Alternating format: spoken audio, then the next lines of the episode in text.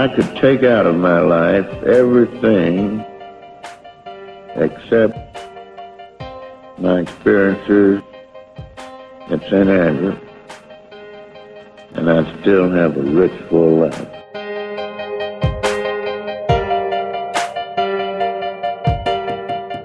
But the last tee shot I hit was more like it. That one in the playoff. Against Vardon and Ray. That's right.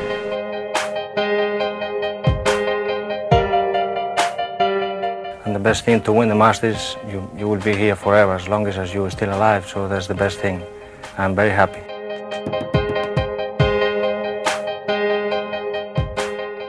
Welcome to episode 52 of the Talking Golf History Podcast. In 2020, the major championship that we are used to kicking off our golf year fittingly ends it. 2020 will most certainly be recorded as the year that will go down for its turbulence, divisiveness, and unpredictability. But for all of its chaos, I truly believe that 2020 will push us all to evolve, and perhaps ending the golf season with the Masters, above anything and everything, is a perfect metaphorical end to this unusual year. In its near 90 year history, Augusta National has evolved more than any other course that comes to memory. It seems, whether right or wrong, it is in a constant state of evolution, fighting back, if you will, against time, technology, and the greatest golfers in the world. Today, we dive into how Augusta National evolved over the past near 90 years and how those changes to its design started almost immediately after opening the gates and continues even today. This podcast will be split into two episodes, the first of which will contain the evolution of holes 1 through 9, and then a second part which will cover the evolution of holes 10 through 18, finishing off with our thoughts on how Augusta National could restore their remarkable course in the future. Our guests on the show today are Jasper Miners and Joe McDonald of Evalu 18. If you have never heard of Evalu 18, I would highly suggest you check out their website at www.evalu18.com. That's www.evalu, then the number 18.com. They are active on social media on Twitter and Instagram, and their knowledge is only equaled by the beauty of their work. Without further ado, let's jump into my conversation with Jasper and Joe. Our guests for today's show are Joe McDonald and Jasper Miners of Evalu 18. Gentlemen, thank you so much for joining us on Talking Golf History. Thanks, Connor. Hello. Thanks for having us. Evalu 18 came to my attention sometime between late 2018 and 2019. For the listeners who are not aware of Value 18, can you tell us a little about what you guys do? So, the website itself uh, is essentially a, a, directory that highlights the, the best golf we feel uh, in the, the UK and Ireland. So, England, Wales, Scotland, Northern Ireland, and Ireland itself. And it, essentially, it's the, the digital uh, online guide. Um, it, we essentially want to, to make a one stop shop with an interactive map of all the best golf that you can find. Uh, some of the, the biggest names, all the way to the, the small nine hole courses that uh, probably are, are lost off even the most ardent uh, golfer's radar. Great. And and from that, uh, tell me where you guys are based. Now, are all of you part of Royal Liverpool? You, shall I field that one? Uh, I'm a Joe here. I'm a later addition to the evaluating group. Um, I am from uh, well near Hoylake, uh, about five miles down the road.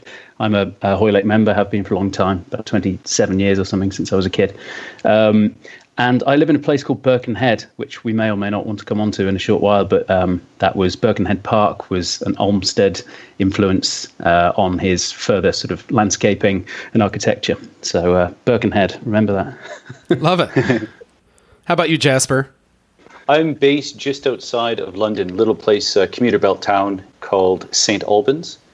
And uh, at the moment, I am a nomad, so I'm not a mo- member of any club. In between, that in between clubs. In between clubs, yeah, it allows me to uh, to not be stuck uh, wanting to get my uh, my membership dues worth at uh, at a particular club, but it allows me to see a lot more different golf courses at the moment. And, and how did you guys all get together? How did that come about? So I think, long story short, uh, I was doing a bit of research on the old course, and as I was reading a lot of these golden age books about the old course, uh, whether that was Colt or Simpson or even Mackenzie, um, they would often refer to Augusta, or sorry, to to St Andrews, and it, it was difficult to try and understand what they were speaking about from their point of view in the historical context under which those books were written. So I started to do a uh, historical review of the old course, and basically it turned into um, using the old course as a whole and trying to call out all the different uh, architectural features. So whether that was bunker names or routings or holes, whatever it might have been.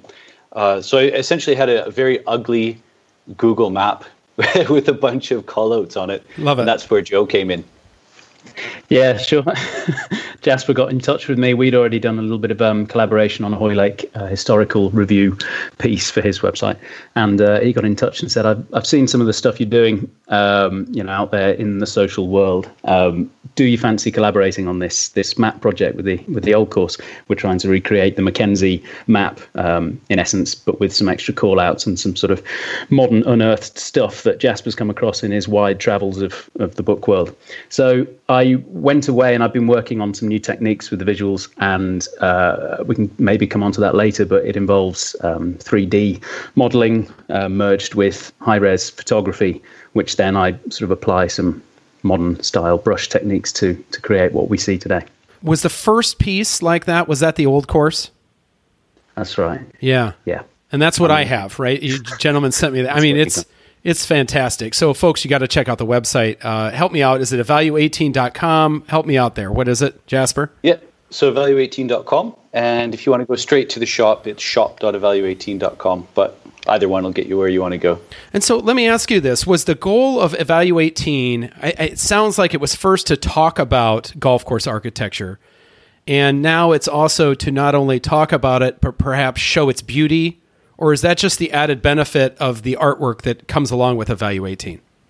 Yeah, I don't think we. I, I never started off in particular um, with the goal of doing um, like nice golf course artwork. It, it's evolved into that, and we've come across some like really talented, great people, and just be able to work with them is has been really good. Um, I think Evaluating in in the beginning started out as trying to understand what makes some golf good. So like w- what makes some golf courses rise above another. Um, and the explanation, the, the only answer that I found that was satisfactory for me was was golf course architecture, uh, because there is actually an explanation as to what works and what doesn't. Um, and once you understand those basic principles and precepts, uh, it allows you to perhaps evaluate uh, other golf courses or new golf courses on those same ideals. And that's that's basically where evaluating started was trying to, to grow this list of, of good golf um, that was you know readily available here and, and put it in a form that was readily accessible and then it just kind of evolved from there Yeah, I think that uh, what's really cool about that evolution is you you start talking about for like on the website, you're dedicating it to golf course architecture and the beauty of it. And it's kind of transformed into now being able to appreciate it, you know, hung up on your wall. So you can connect the two, the the verbal messaging of why is something great? What did this golf course architect do to uh, enhance the land or perhaps show off its beauty by putting a golf course here to actually having something tangible. Uh, and I believe I thanked you guys on social media. I'll do it now because I have you here and I can see you. Nobody else can. Uh, but they, the gentleman here sent me a colorized image of Old Tom Morris and the Evalu 18 edition of the Old Course. Again, I it's unbelievably stunning. You need to check it out. I I don't know and help me here, and maybe you've seen one or, or not, but I have never seen a, a map of the old course that has all the historical connotations of those landmarks, those landmark bunkers and uh, the burns uh, and the bridge. Out on one single map. And I know I, I remember the effort you went to specifically on social media to make sure you captured everything. How did that process come about, and was that part of the in- initial mapping process? Yeah, so I think for me, when I mean the the one map that most people will know is Alister MacKenzie's map, and there there is quite a lot of information there.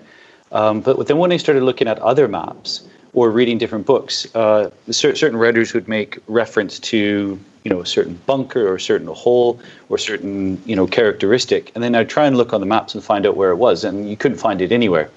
Uh, so uh, again, another uh, another golf course architect, uh, Scott Macpherson, uh, he's written a book about the evolution of the old course, and he he also helped us with the the peer review of the book.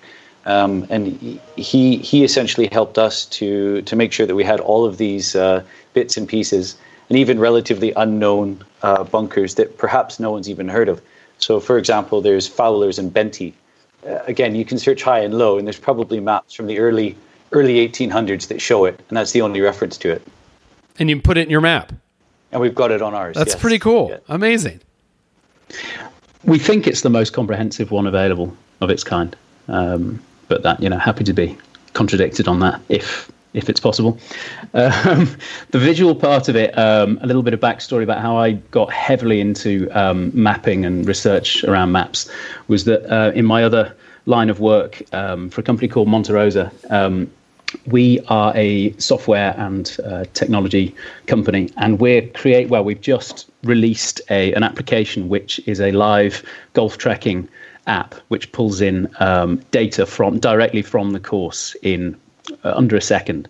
So what it enables um, people to do, it's it's directly um, embeddable within a bookmaker's website, so uh, people can take bets on what's happening in the game. Oh wow. Um, yeah, so it's I mean it it's been coming for a while, but as you can imagine, golf has uh, an incredible set of variables that come with it. The terrain is uh, unique on each course, the the weather conditions, etc. So it's not like um, a tennis court.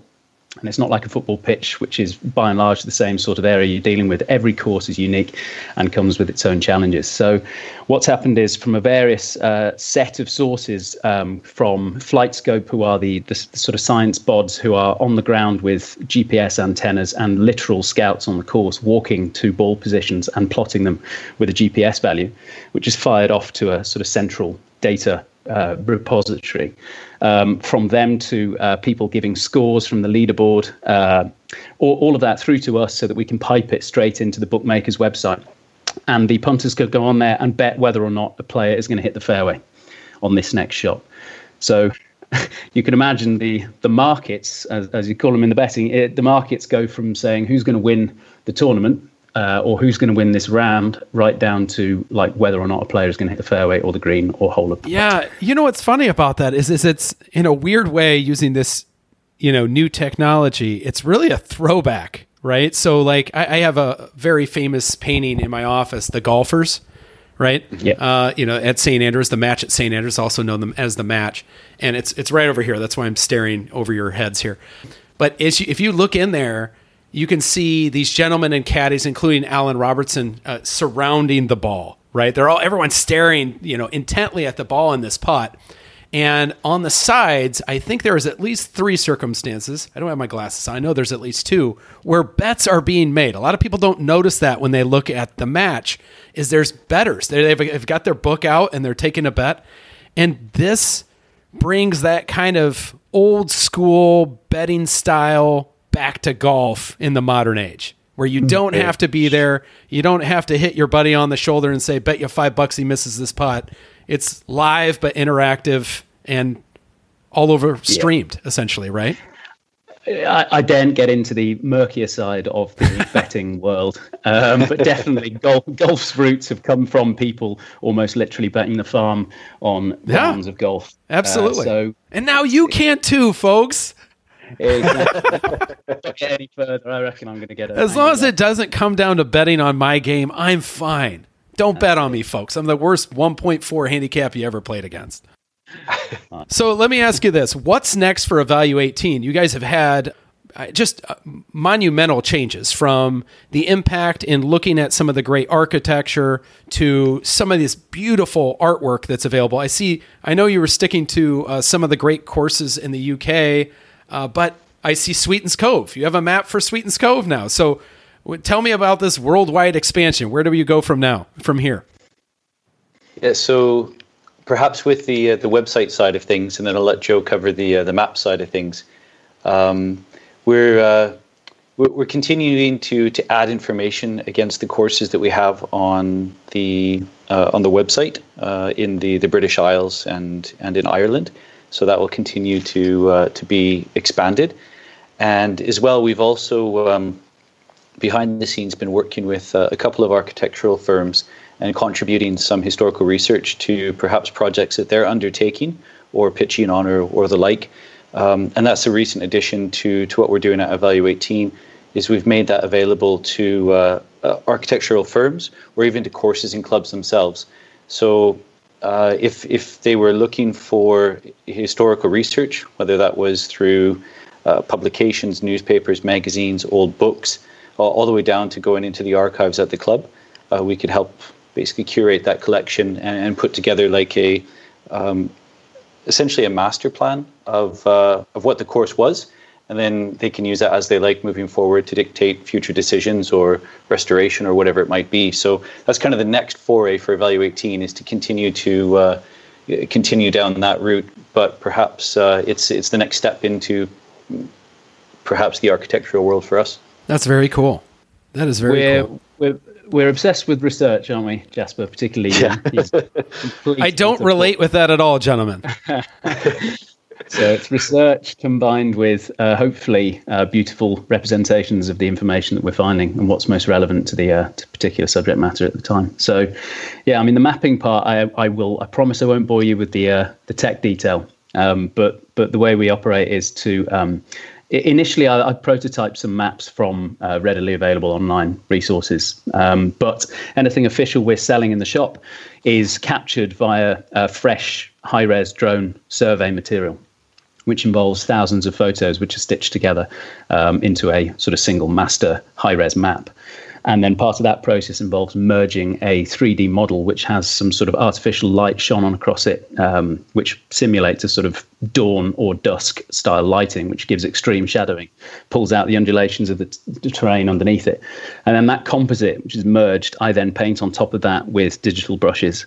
So the sort of the whole thing is a is quite a convoluted, painstaking process.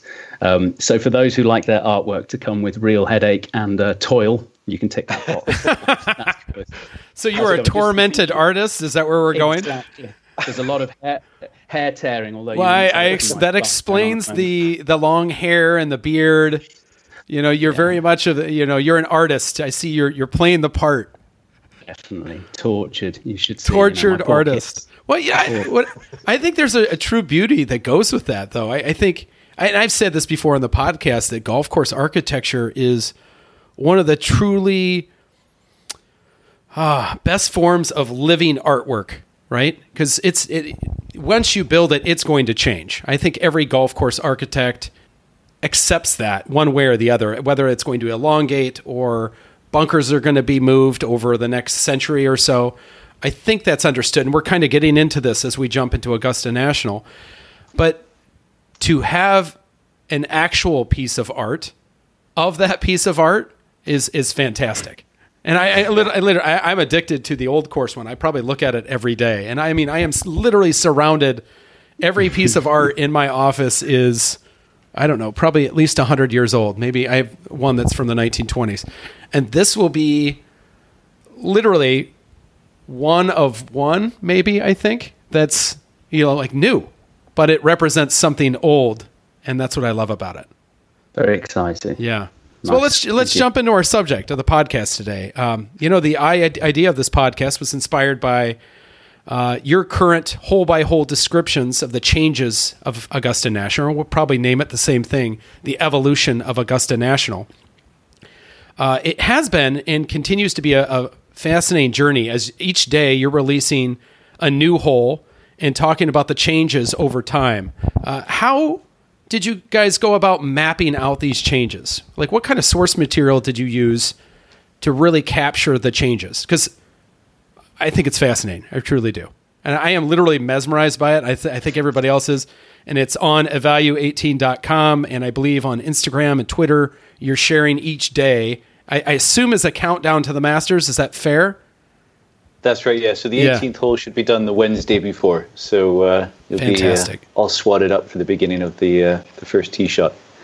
So yeah, I mean, there's there is a lot of information out there about Augusta, um, and I mean, there's some some brilliant research that's been done.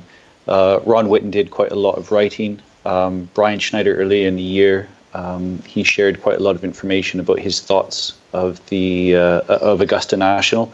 So we've uh, taken some of that. Uh, there's obviously the uh, the McKenzie Research Group. They've got their um, their website, alistairmckenzie.org. So there's quite a lot of information there. And then, of course, Tom Doak's book, um, and just various bits and pieces that you can randomly come across online. Uh, but the two things that kind of kicked it off for me was I was able to get a copy, is a reproduction of the 1934 Augusta first annual invitational tournament. So it wasn't called the Masters. Um, and in there, there was, uh, in addition to having portraits of all the members, there's essentially a, a whole by whole discussion of the um, the Augusta National Golf Club for, for 1934, uh, and that's that's essentially where it started.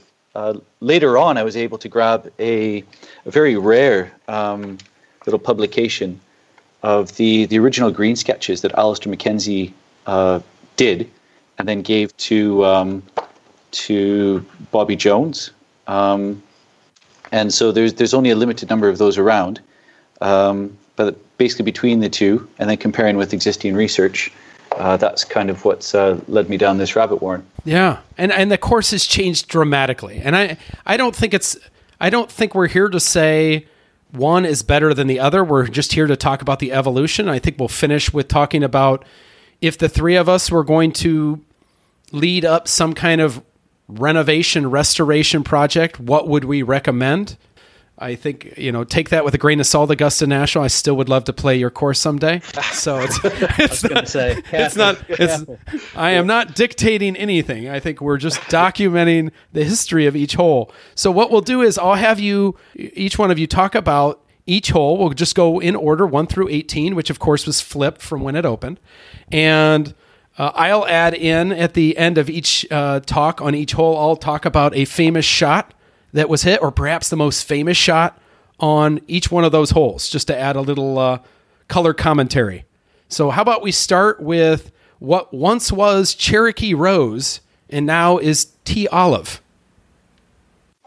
Yeah, very good. So, I guess the the overriding uh, one of the things that you'll see when you look at the uh, the artwork uh, from 1934 through to the present day is that the, the the width of the fairways have narrowed considerably, and as well there's a lot more tree cover, um, which I guess is is something that most people can relate to uh, with regards to even their own golf courses. Um, the interesting thing for me is that um, on the first hole, there was the the bunker on the right, but then there was also another bunker that was further up the fairway on the left, and no bunkers green side, which is quite interesting. That is And interesting. That's, that's changed now, obviously, uh, where there's just the the front left bunker green side, and uh, there's still the uh, the fairway bunker on the right. But um, yeah, just an uphill, slightly dogleg right And what did MacKenzie say about the hole? How did he describe it? So Mackenzie wrote that the the ideal line was to to take a straight tee shot and to skirt the group of trees on the right. And the closer you could get to those trees on the right, it would set you up for a second, uh, basically a, a favorable position for the second.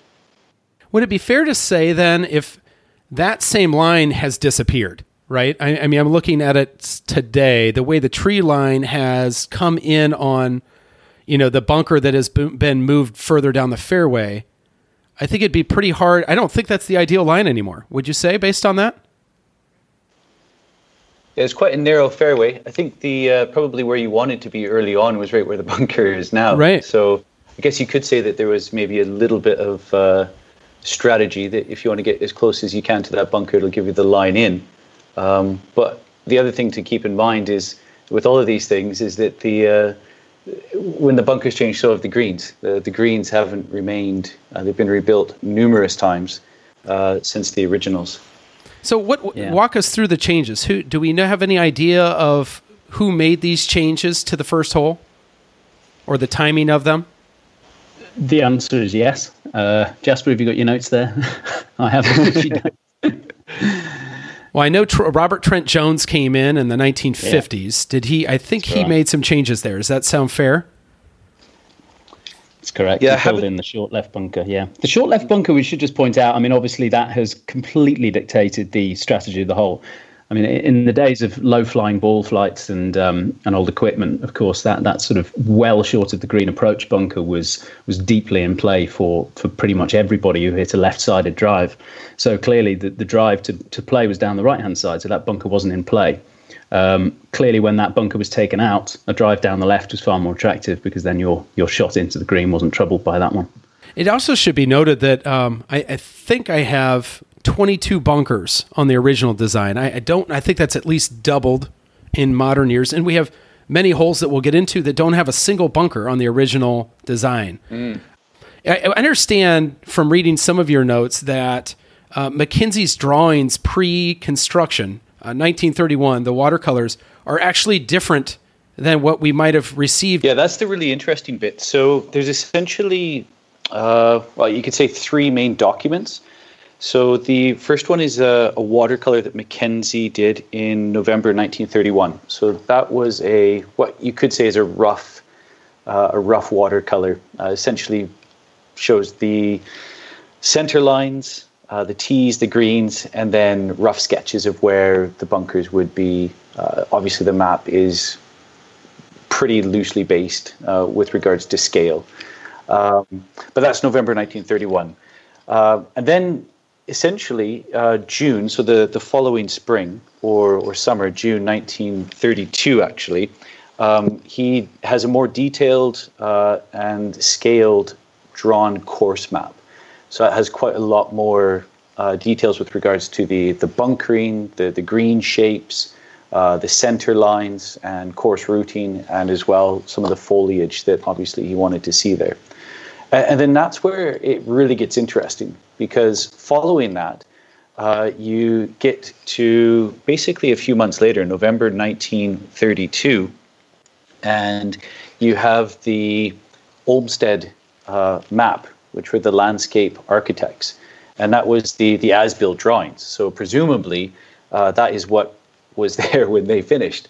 Um, but there's some significant differences between what Mackenzie painted, what he sketched, and then what was basically determined even just a few months later as as built. So what what stands out between that vision process and the as built? So that's is it bunkers? Is it shape of the green? How does that play out? So I think on the watercolor, uh, for me, there's just some really interesting um, green shapes and bunkers. So, for example, um, what was the original 18th or the now ninth. That was the the boomerang green. Everyone knows it as. Yeah. Um, but originally, it was uh, oval shaped, and it almost had like a horseshoe bunker around the back and Yes. Absolutely. It's so beautiful. Um, so it, it's, I, I think that's fascinating thing for me is that uh, we we sometimes think, well, you know, 1934, Alister MacKenzie, that was Augusta National in its purest form. sure. Um, but there is a chance, a possibility, that perhaps what he originally envisioned and what he thought he had built in June 1932 uh, was already altered by the time November 1932 came, and we have the as-built drawings. You know, to that point, you know, uh, the United States is in a Great Depression. Augusta Na- National didn't have the money that it thought it would have, and you know, again, it's a course with 22 bunkers. Now he did Bayside right before that, which was not quite bunkerless, but it had very few bunkers, and he was using shapes in the land to dictate style of play and strategy. And I, I think there's a little bit of that in the original Augusta National with some of the the, the helices and, and, and bumps and, and frays in front of the greens that have been eliminated over time. It would be great to see Value 18 draw up an actual map using just those images to show us what it would be. I'm not going to say you should. I'm just saying it would be great. Okay. I'm not getting a comment. There's a long pause as they figure out litigation and whether it's possible. yeah, you- you've hit upon one of the chief reasons why half the course Absolutely. we haven't done yet. Absolutely. But, Absolutely. Yes, wranglings. Uh, any other things we should talk about on the on the first hole before I go into some color commentary on the first? Yeah, just one interesting little thing is that uh, obviously when we um, the the original green, as most people would have known it for opening day, Augusta 1934, no greenside bunkers, but in or in MacKenzie's original uh, sketch, there was two, one left, one right. Front, was, uh, front left, front right.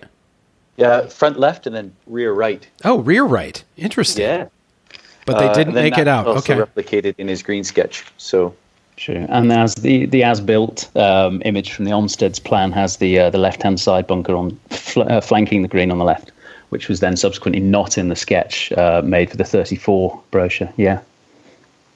Well, I'll go into my color commentary. So we'll get a little bit of history with the evolution of design. Uh, the Masters is filled with some amazing moments, some sad ones.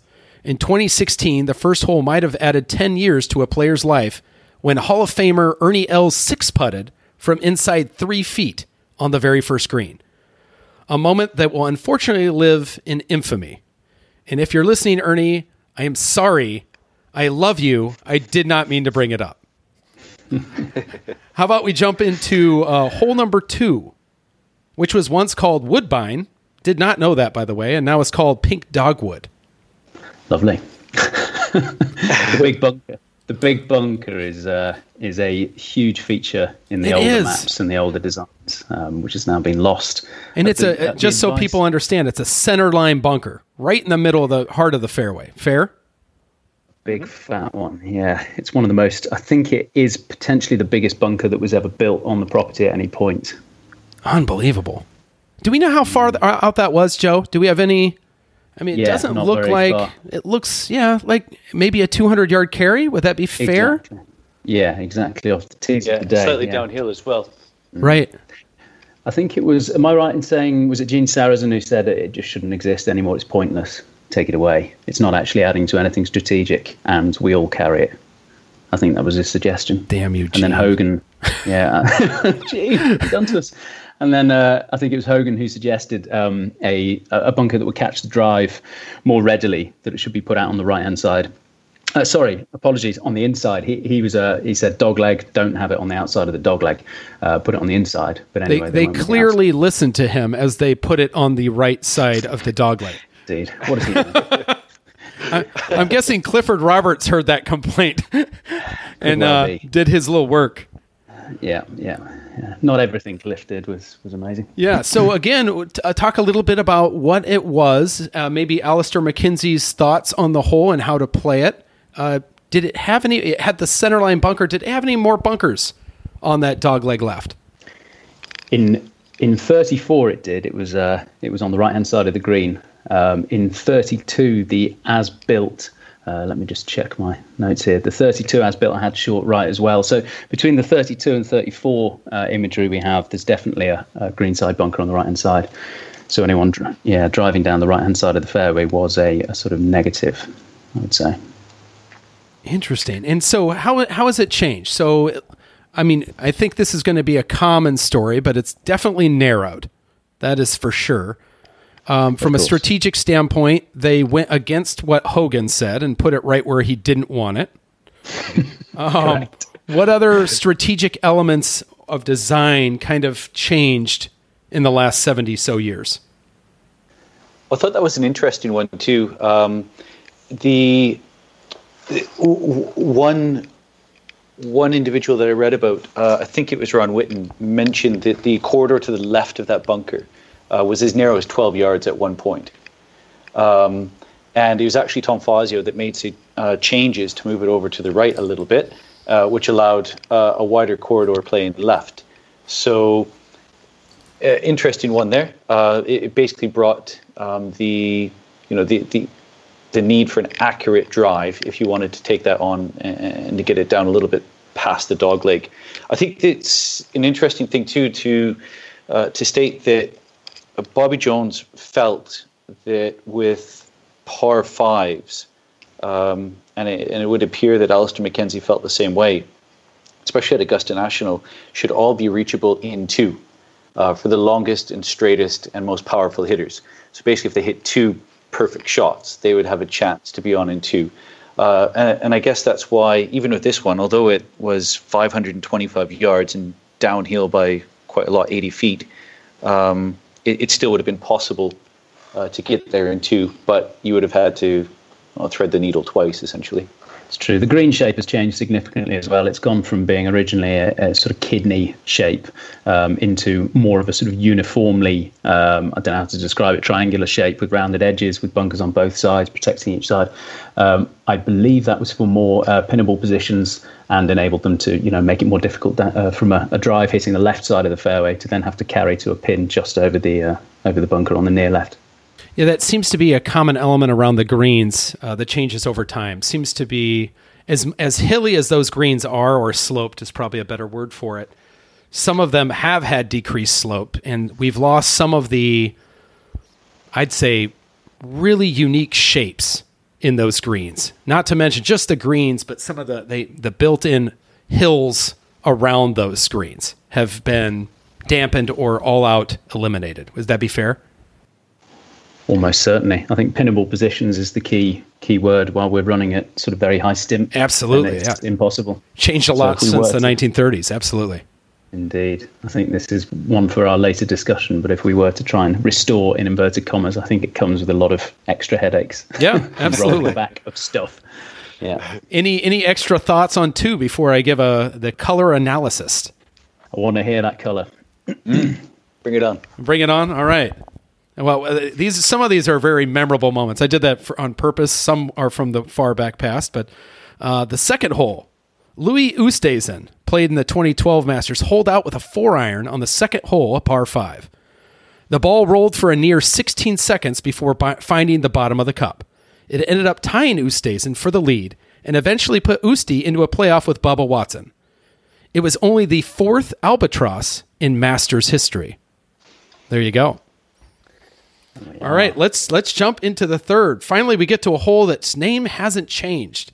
Hmm. If you guys, maybe I'll do the history on why the names changed, and nobody will listen to that podcast. But that's literally how my mind works. Like I really care about things that nobody else does, and that's why I, usually better decisions are made, and I don't make that podcast. So let's let's go into uh, one hole that hasn't changed in length. The uh, previous two holes we had pretty significant changes, uh, almost in 50 yards to each one.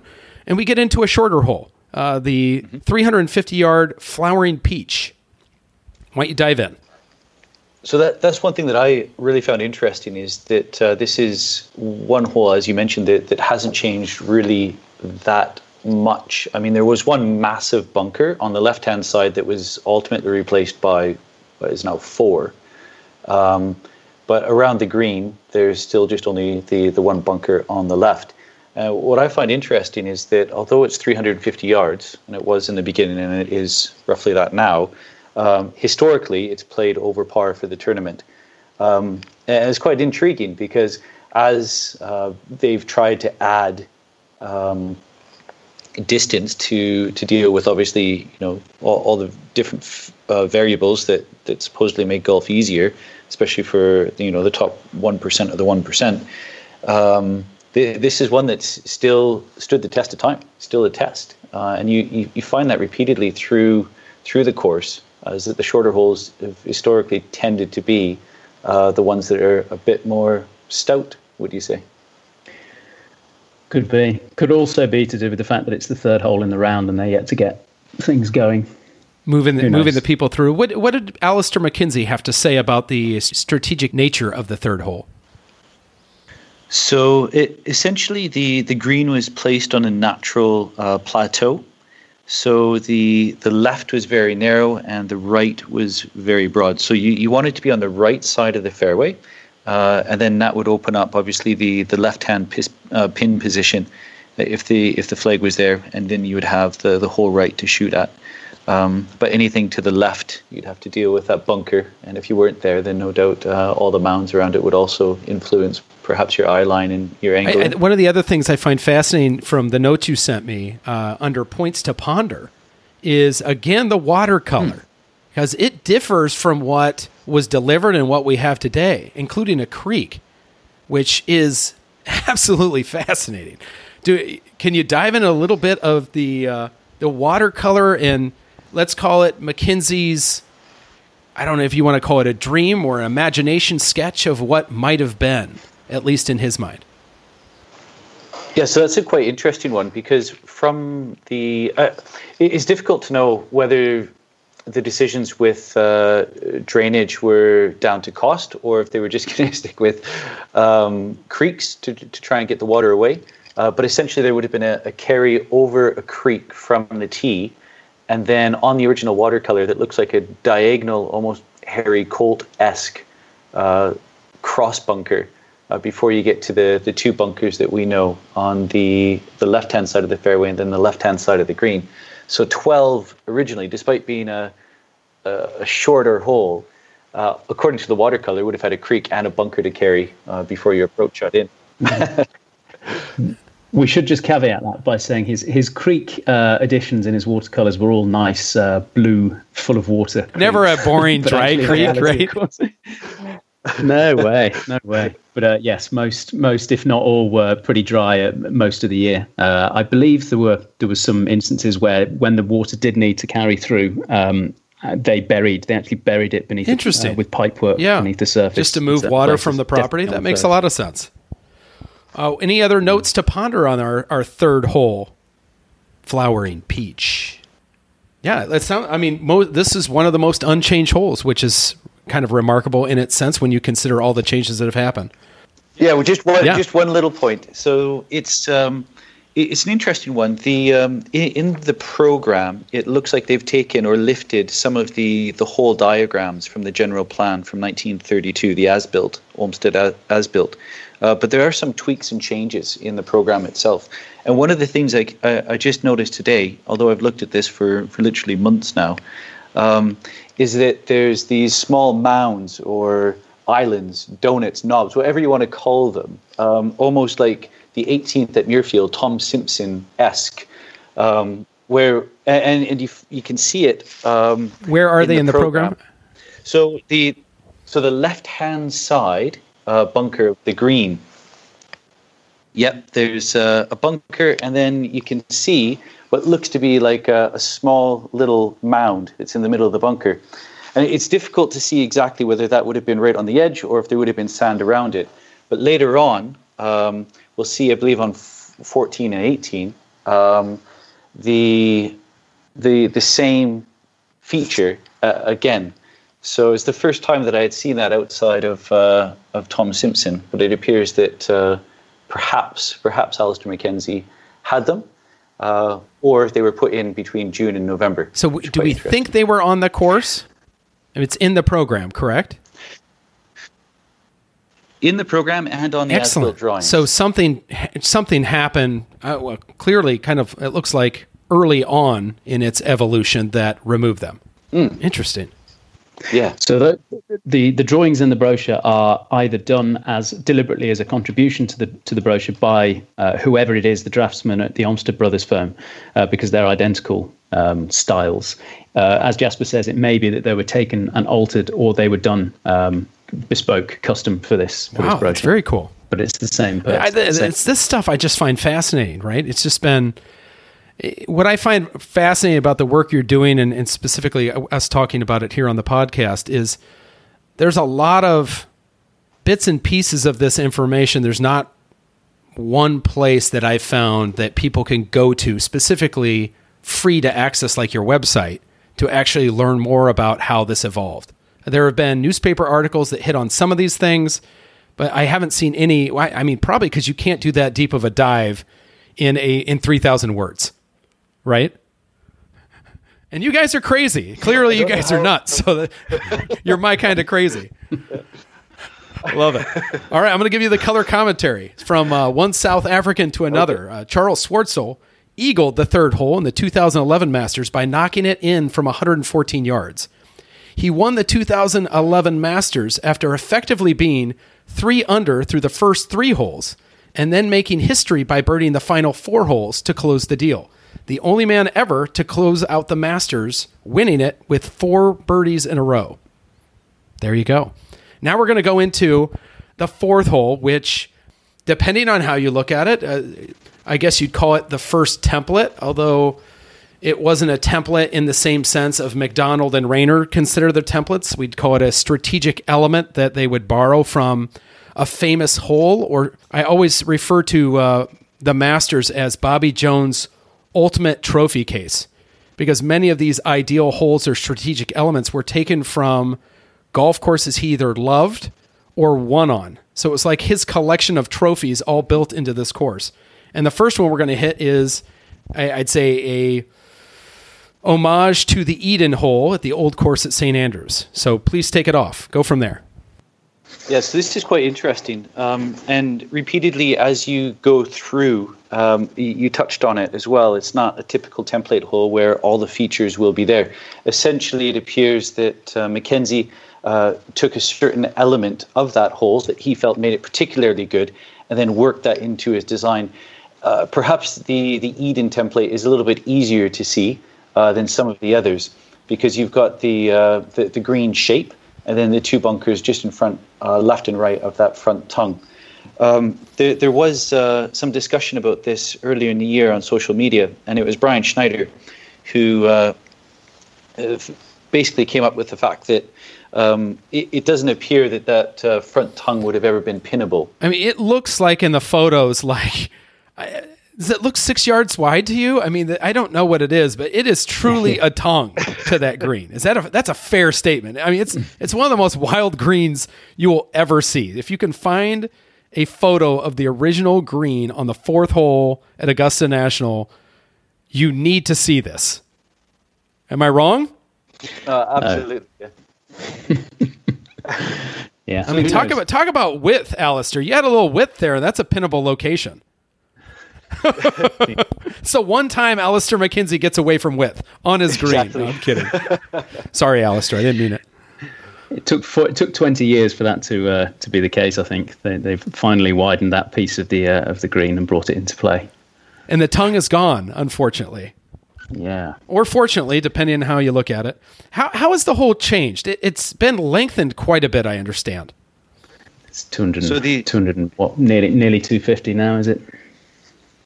Yeah, that, and that's an interesting one. 250 uh, or 240. Uh, originally 190. So, but you think 1934, uh, you know, playing that shot. Um, I, I, guess the the reason for the tongue was that they would hopefully be more receptive to a running shot in. But you think from from 190 in 1934, then for most people that would have been the requisite shot to try and access anything on that back shelf. Um, uh, now, obviously, it's more of an aerial gain, and I think this is this is another thing that you see when you start looking through the research or looking at what MacKenzie's notes were, was that a lot of the designs that he made was for the the running game, um, as opposed to the aerial game that's played now. He, he actually makes note of that. You say in your uh, your strategic explanation, he kind of takes. Would it be fair to say a minor shot at most Eden holes? Hmm. Yeah, I don't even think it's a matter. It's not, maybe not the shot at it, but I think it's probably um, turf conditions. I think he's probably addressing as much as anything.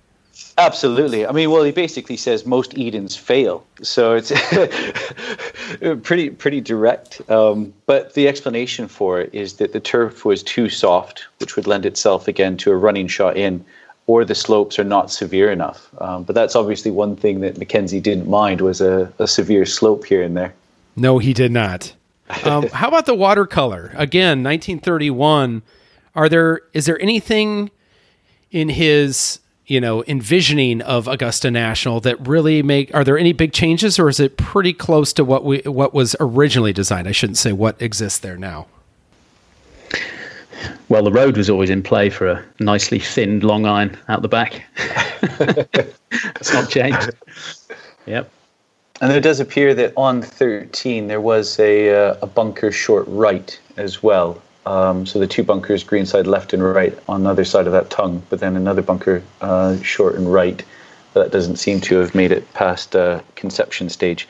It's interesting, though, that uh, even on the green sketch, uh, and there's quite a lot of parallels between the 1933 dated green sketch and the, the 31 watercolor, uh, there does show a depression um, the same depth as the right hand bunker um, just before the green, about, well, it's 10, 10 foot per square, so probably about 30 feet before the green, there's a, a depression there that's listed.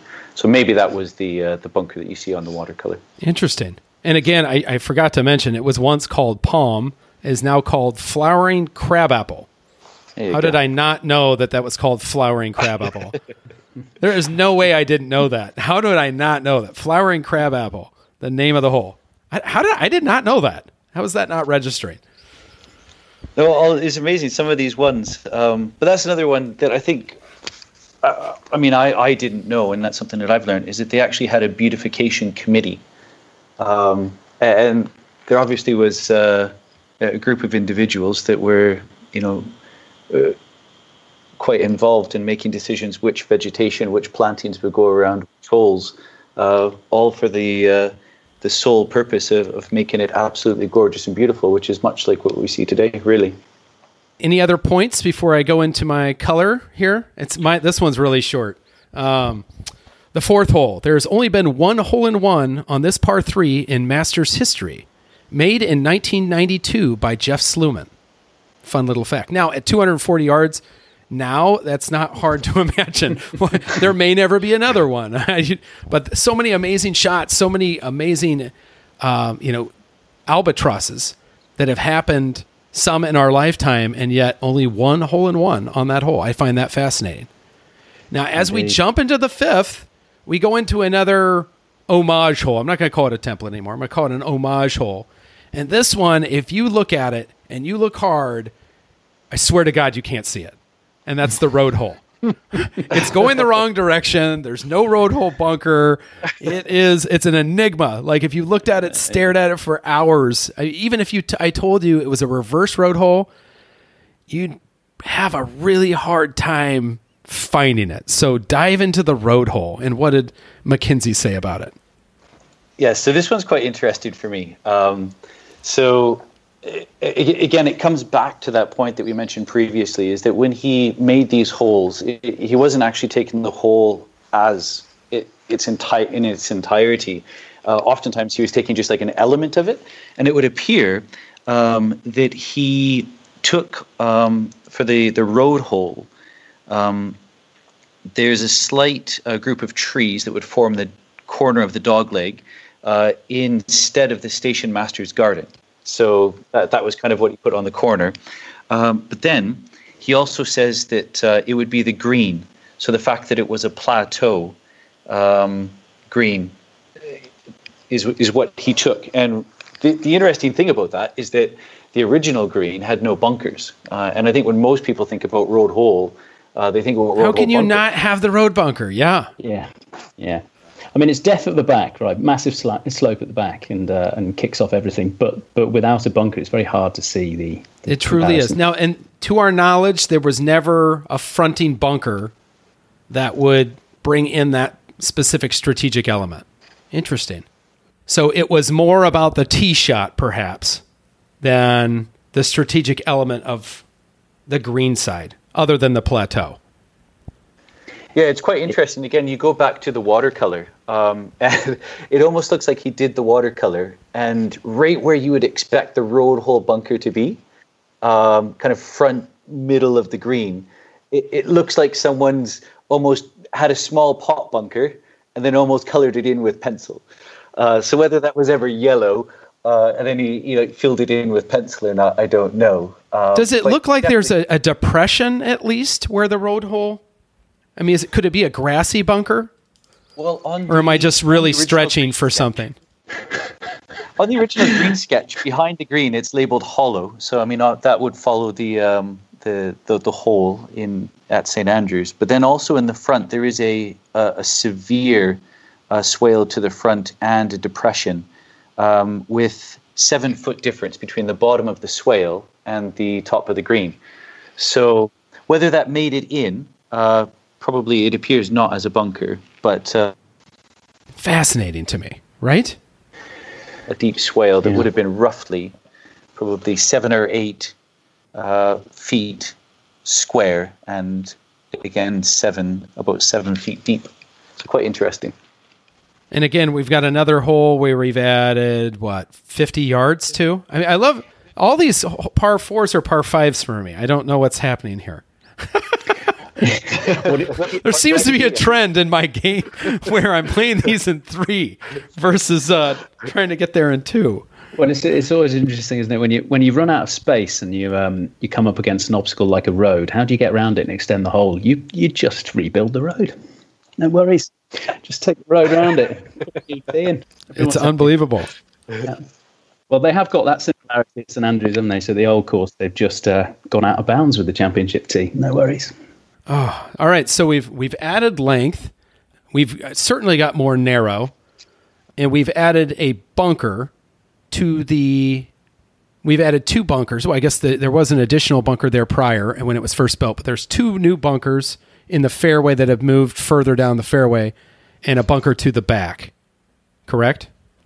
That's right. There was some there, there was some um, very bad press about the the new positioning of the two bunkers, which have been moved, you know, at least 100 yards uh, further on, because uh, they're they're so raised. They're at the top of the sort of apex of the hill, and they're so um, kind of visually they don't fit with the landform at all. Uh, so they just sit proud. It's like it's been perched. The second bunker perched on top of the hill, so it's not not particularly pretty. Any other notes before I give a little color on this one? I thought just one little point was uh, with regards to the um, the the original road hole. Um, when when you look at it, it's probably features again that most of us don't even pay attention to when we play it, uh, because for all intents and purposes they, they don't come into into play. But if it was working as a like kind of a reverse road hole, um, the original bunker, kind of the the larger one that was at the apex of the corner, uh, was that cheaps difficult to say. And then the one further up on the left, you know, was that a combined progressing in scholars. Um, again, most of those now don't come into play because you know you carry The the, corner changed, over the yeah. hotel, and then you just worry about not going in the road hole bunker.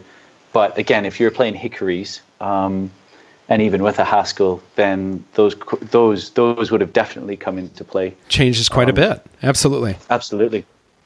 So my, my commentary here goes to Jack Nicklaus. Obviously, we know how much Jack Nicklaus was a fan of both Augusta National and the Old Course, so this probably isn't a surprise. Uh, but Jack Nicklaus may love the par four fifth hole at Augusta as one of his best. In 1995, Nicklaus did something quite phenomenal. He holed out for Eagle on both Thursday and Saturday. Thursday and Saturday rounds. I mean, the guy loves the old course and he loves Augusta. Only Jack's going to do that. 1995, nine years after winning his last Masters. Wouldn't call that his last hurrah, but of course, Jack Nicklaus is oddly enough featured prominently on my list. No shocker there.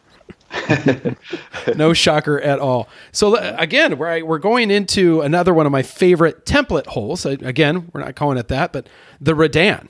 Uh, how did MacKenzie and Bob Jones envision the Redan sixth at Augusta National, which is called Juniper, which uh, I believe, gosh, is this right? It was. It has it actually been shortened over time?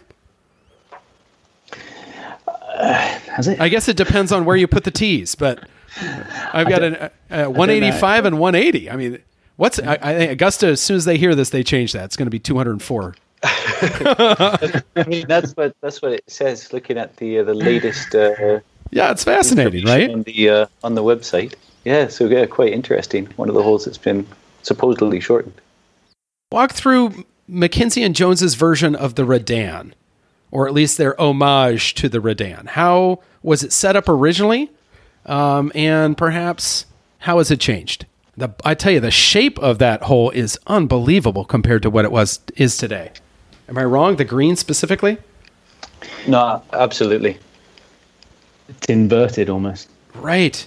So the uh, obviously the the the Redan in North Berwick um, will will take a, a, shot that's coming in right to left, and that was very similar to what was done here. So it's it, it, compared to the, the last one, like the road hole, it's not in reverse; it's it's true to form. And obviously, it was the uh, the large back of the green um, that was eventually labeled the buried elephant, the, the massive mound. Um, but that would obviously help shape the shot to to get into the uh, a running shot to the left hand side behind that massive bunker. Uh, but it's quite interesting that um, MacKenzie said that the the fifteenth, well, what, what, what was the fifteenth? Um, was better than the original. Uh, in the sense that it was more attractive due to the visibility, lie of the land, and the beauty of the surroundings. So he didn't make mention of the uh, the actual plane the whole big words but it just looked a lot i don't better. i don't know if Macdonald ever made that claim that he ever built a, a, a redan that was better than the original at north berwick should we should we just be fair to um, Mr. Mackenzie, who can't speak for himself here, in saying that perhaps when he was um, asked to do this, this the blurbs for these holes for the pamphlet, he was helping sell real estate and memberships. Definitely some have, uh, marketing uh, involved. Exactly. Might, might have turned it's, it on a little bit. It's bit. like uh, every golf course architect that just finishes the course, it's the greatest they've ever built. Absolutely. Definitely. The greatest championship test of all time. yep. So I understand there was once a stream and then a pond on this hole. Is that is that right? That's right. They toyed around with the uh, the damming of the of the streams and how the water flowed. Uh, eventually, um, completely. Obviously, we'll come on to it, but eventually, completely changing the shape of the 16th and how it played and what they did with the water there, um, which also influenced what happened further down Rae's Creek and for the other holes as well, where that comes into play. Yeah, you, one wonders if that creek kind of came into play when they were thinking about the design of this hole and the influence of a Redan. Uh, perhaps the creek taking the place of one of the fronting bunkers at North Could Berwick. Be, When you look at it from top down, it doesn't. It barely resembles a Redan, other than the fact that the green is right to left and, and it's a par three. right. You know, but um, really, I mean, aesthetically speaking, as we've just heard, it was a pretty hole, and uh, I think that's the, where the comparison stops, probably. Uh, any changes from Mackenzie's imagining of the hole to what was delivered and and what may have appeared in the first masters. So, just with regards to the watercolor, it uh, on his original original rendering of the course, uh, again November thirty one, there was a, a, bunker front, and then there was one actually rear as well. Uh, but he does definitely show the shot shape coming in the, the same direction, kind of coming into the front and then looping around uh, as you'd expect a Redan to play. Do we know when we lost that? Uh, it's almost it's almost like a clover shaped green to me in the original. Do we know when that was augmented? I think it was. Do you have any idea from your sketches? When when you say augmented, do you mean uh, changed? Reshaped. Sorry, reshaped. Uh, in what respect? Reshaped entirely yeah, I just I'd say the overall shape of the green has changed in the last 70 years from my view of it versus what we have today, which is, seems to be a little bit more rounded with less I don't know, finger to it, I guess I would call it. I, I believe it's been through several changes um, since I think '81 it was rebuilt. Uh, I think they had to change the composition of the, um, the, the sand and the actual turf beneath it in order to, for it to drain and stuff. And then they added the the heating and cooling um, systems. But uh, I think since uh, later than the '60s, it would appear that uh, sometime after that it was completely remodeled. It kept the elephant. It kept the elephant, which you got to like. Buried. the important. What uh, any, any, other any other points on the Redan before we jump in? I'll go into color if we don't. Yeah, straight on, yeah.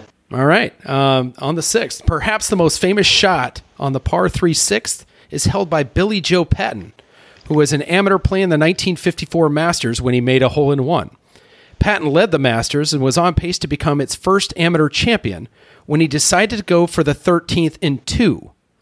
His shot hit a little bit thin, found Rae's Creek, and recorded a double bogey, missing a two man playoff with Ben Hogan and Sam Snead by a single stroke. Beyond Patton's water ball on the 13th, the 13th would play another major role in determining the outcome of the 1954 Masters that will jump in when we hit the 13th. Let's get to number seven, the seventh hole, which uh, is another one that, I mean, you're like, it's modeled upon the home hole, and it makes a lot more sense. Is This is fair to say. It makes a lot more sense if you think of the home hole as that hole was originally built and set up. It's a lot different than what we have today. Jump into the seventh hole at Augusta National. Uh, I think I, it's pronounced. Is it Pampas? I'm not. I'm not 100 percent sure. I apologize to anybody who knows that. so this is one of the holes that, that's really changed. Um, uh, perhaps maybe in, I mean in in distance, uh, it's added 110 yards. Um, it was originally well 340 yards, correct? That's yeah. right, which wouldn't have yeah. been put uh, much off really what the actual road hole would have been in in St Andrews or the home hole. The sorry, yeah, the home hole. Yeah, no worries.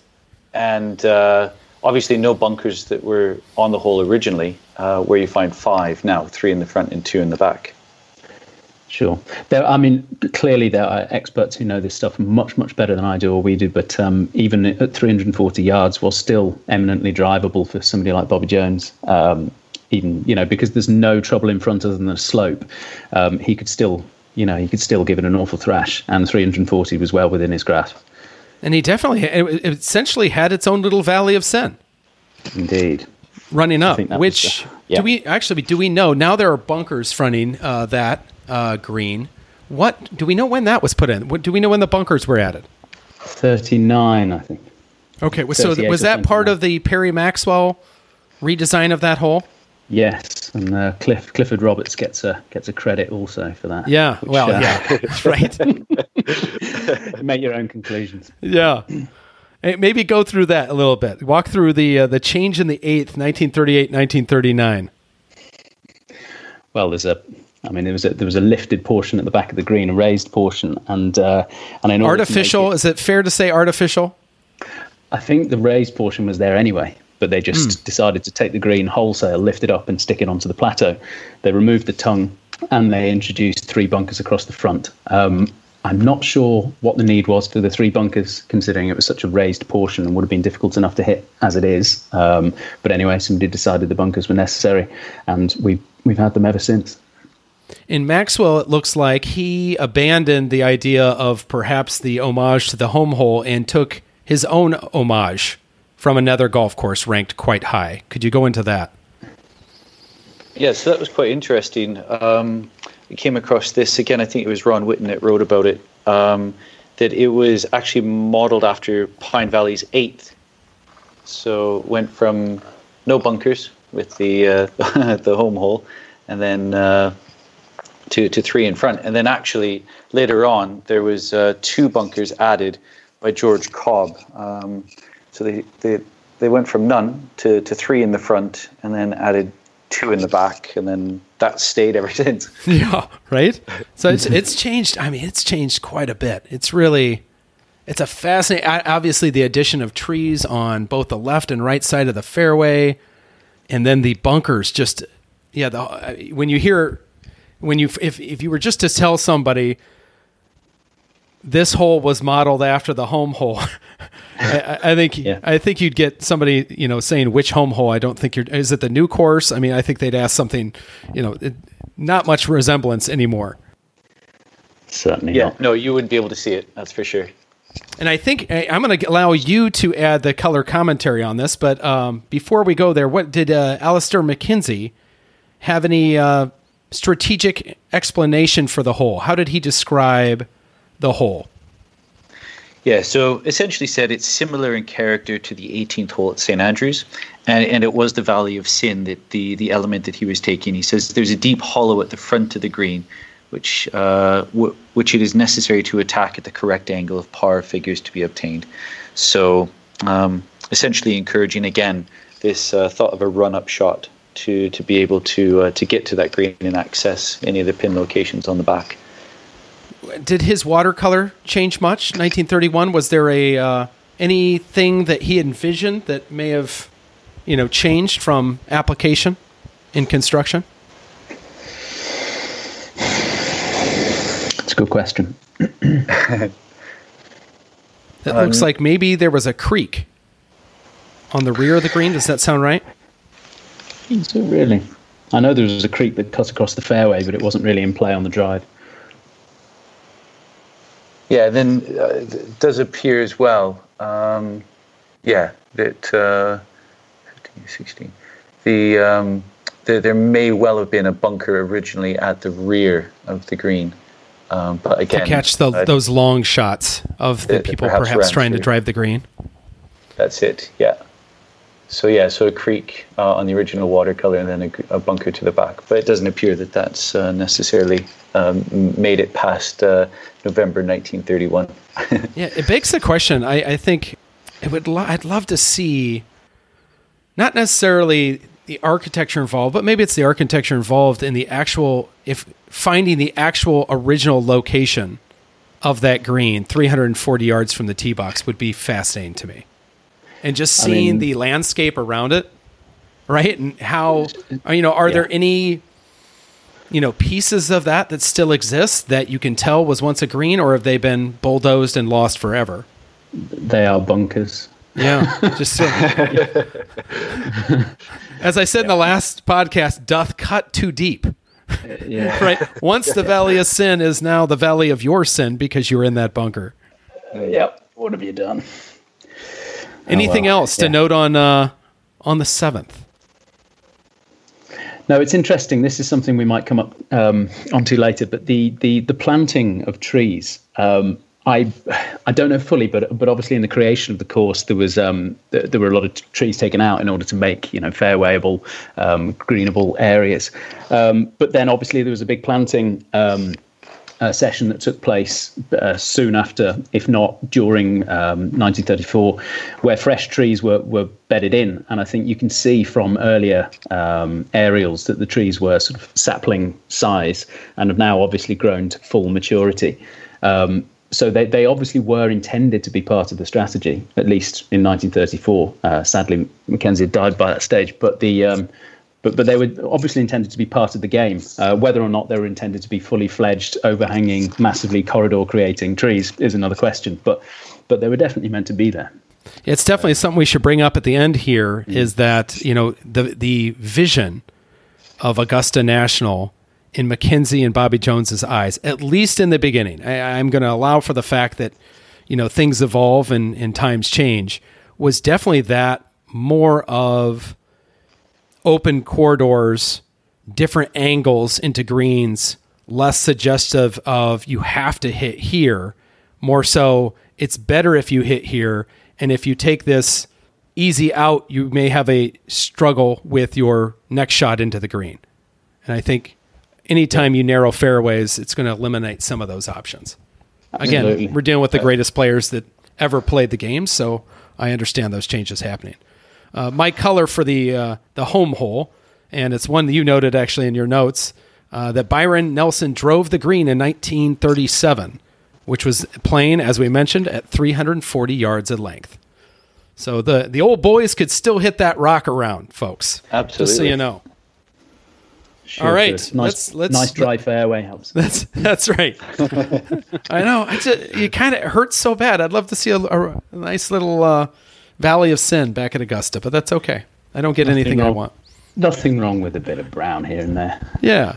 Uh, so let's jump into the eighth. We're off the uh, the template run or the uh, homage run, and we have uh, what is now, or I guess it's yellow jasmine. It's always been yellow jasmine. We just want to make sure. And again, we've added looks like seventy yards. It's become a par six for me, folks. not quite. Not quite. That's a joke. Why don't you dive into uh, what they envisioned for the eighth hole uh, and Alister MacKenzie's thoughts in, in, in that hole? So the uh, the the green site is is basically the the big thing that's changed here. Um, it was originally um, meant to um, be be essentially a, a punch bowl. Um, so a, a par five and uh, a green that was surrounded by hillocks, so nine to twelve feet high. Um, Wow. and Can you imagine that? Important bold. to note that he, he obviously wasn't averse to a little bit of a fakery because they were all man-made. Um, so when he says everything should be natural, I mean, you know, with, with a caveat. Times were changing. Times were changing. Well, he did that at Bayside too. He was moving dirt for sure. So, do we envision any of these shots being blind with those hillocks, or was it open into the green and they were more of a, a backdrop side drop? Do we know? Well, a, So a second the- shot would have been blind on the nature of the, the fact that the, the rise in the uh, in the hole is so great that, that if you're not that close, it's just going to be blind putting surface anyway. Yeah.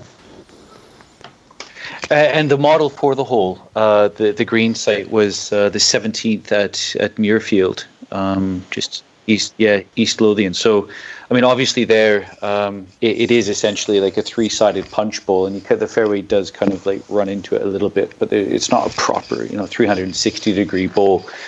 Um, but but it's interesting that the the green, according to the sketch, whether it was built that way again is another question. Um, but you have the the hillocks, uh, the 12 foot hillocks on the left, the 10 foot hillock is on the right, and then the green actually runs away from front to back.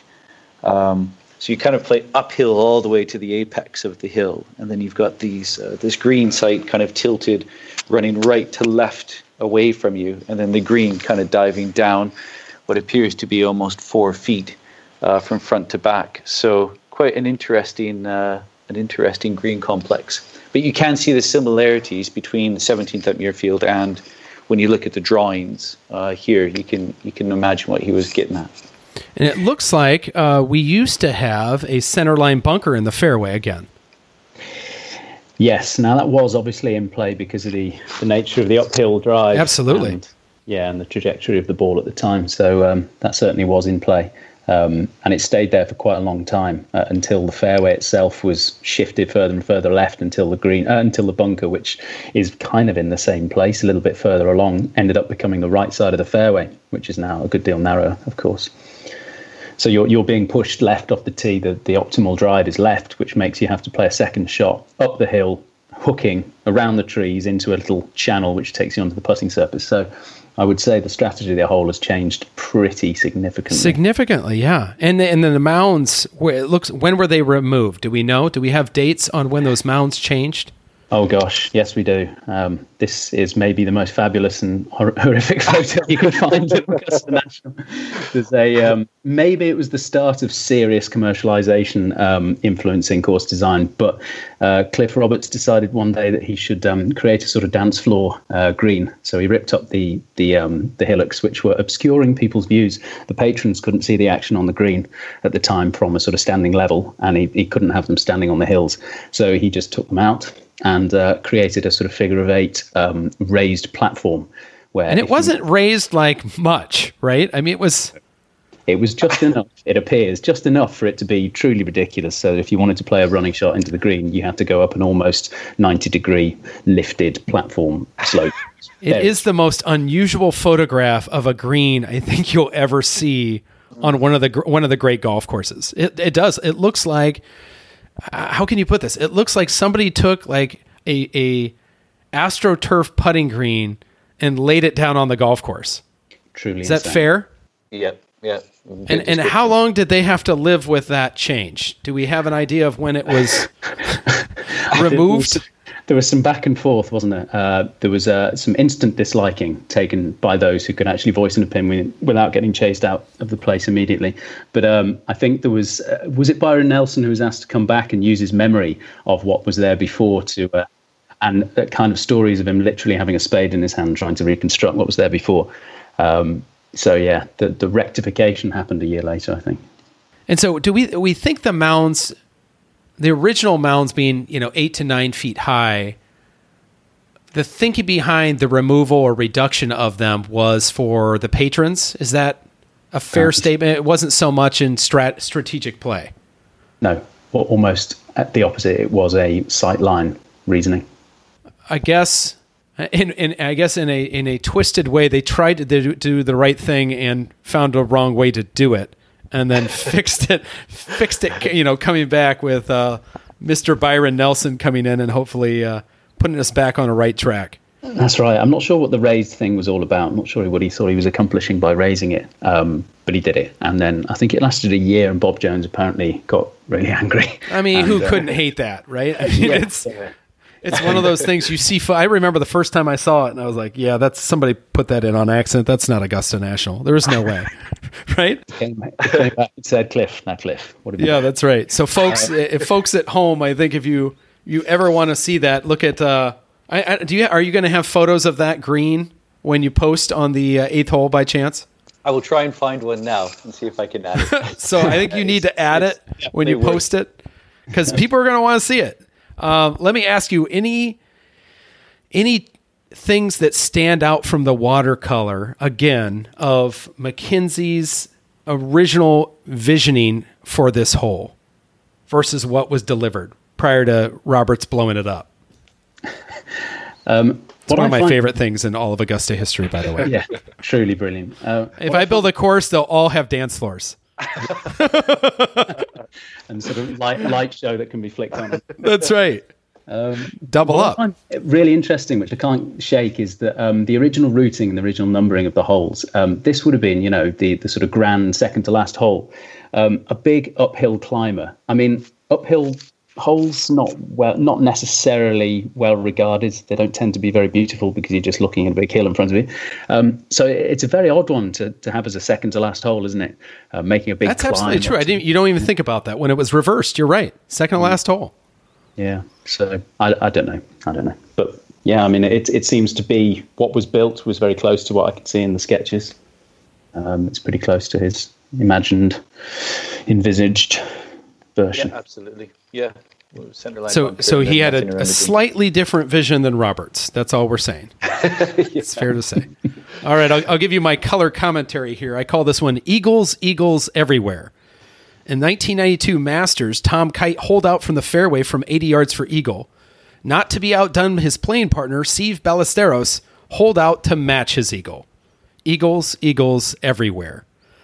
So let's move into the ninth, which is an homage to uh, Charles Blair Macdonald's original hole, the Cape. It was also National Golf Links was the site of the first ever Walker Cup, which was a victory for Bob Jones and the U.S. team. So I'm sure that had wonderful memories for him. Let's dive into the Cape hole, which uh, today is called Carolina Cherry.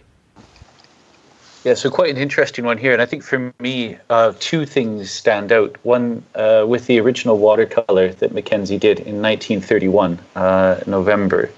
Um, it, it was almost an oval, again, kidney shaped green. And then the far end of the green was surrounded on three sides by sand.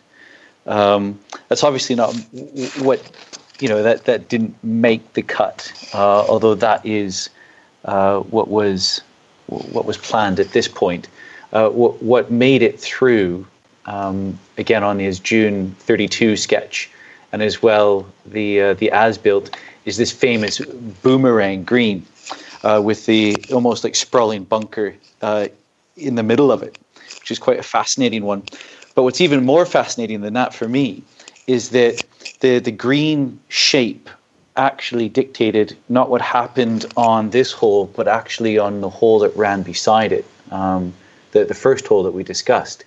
So because the because the boomerang shape of the green, it was if the pin was on the left hand side, which you'd be able to see when you first teed off, um, it was easier to go down the first.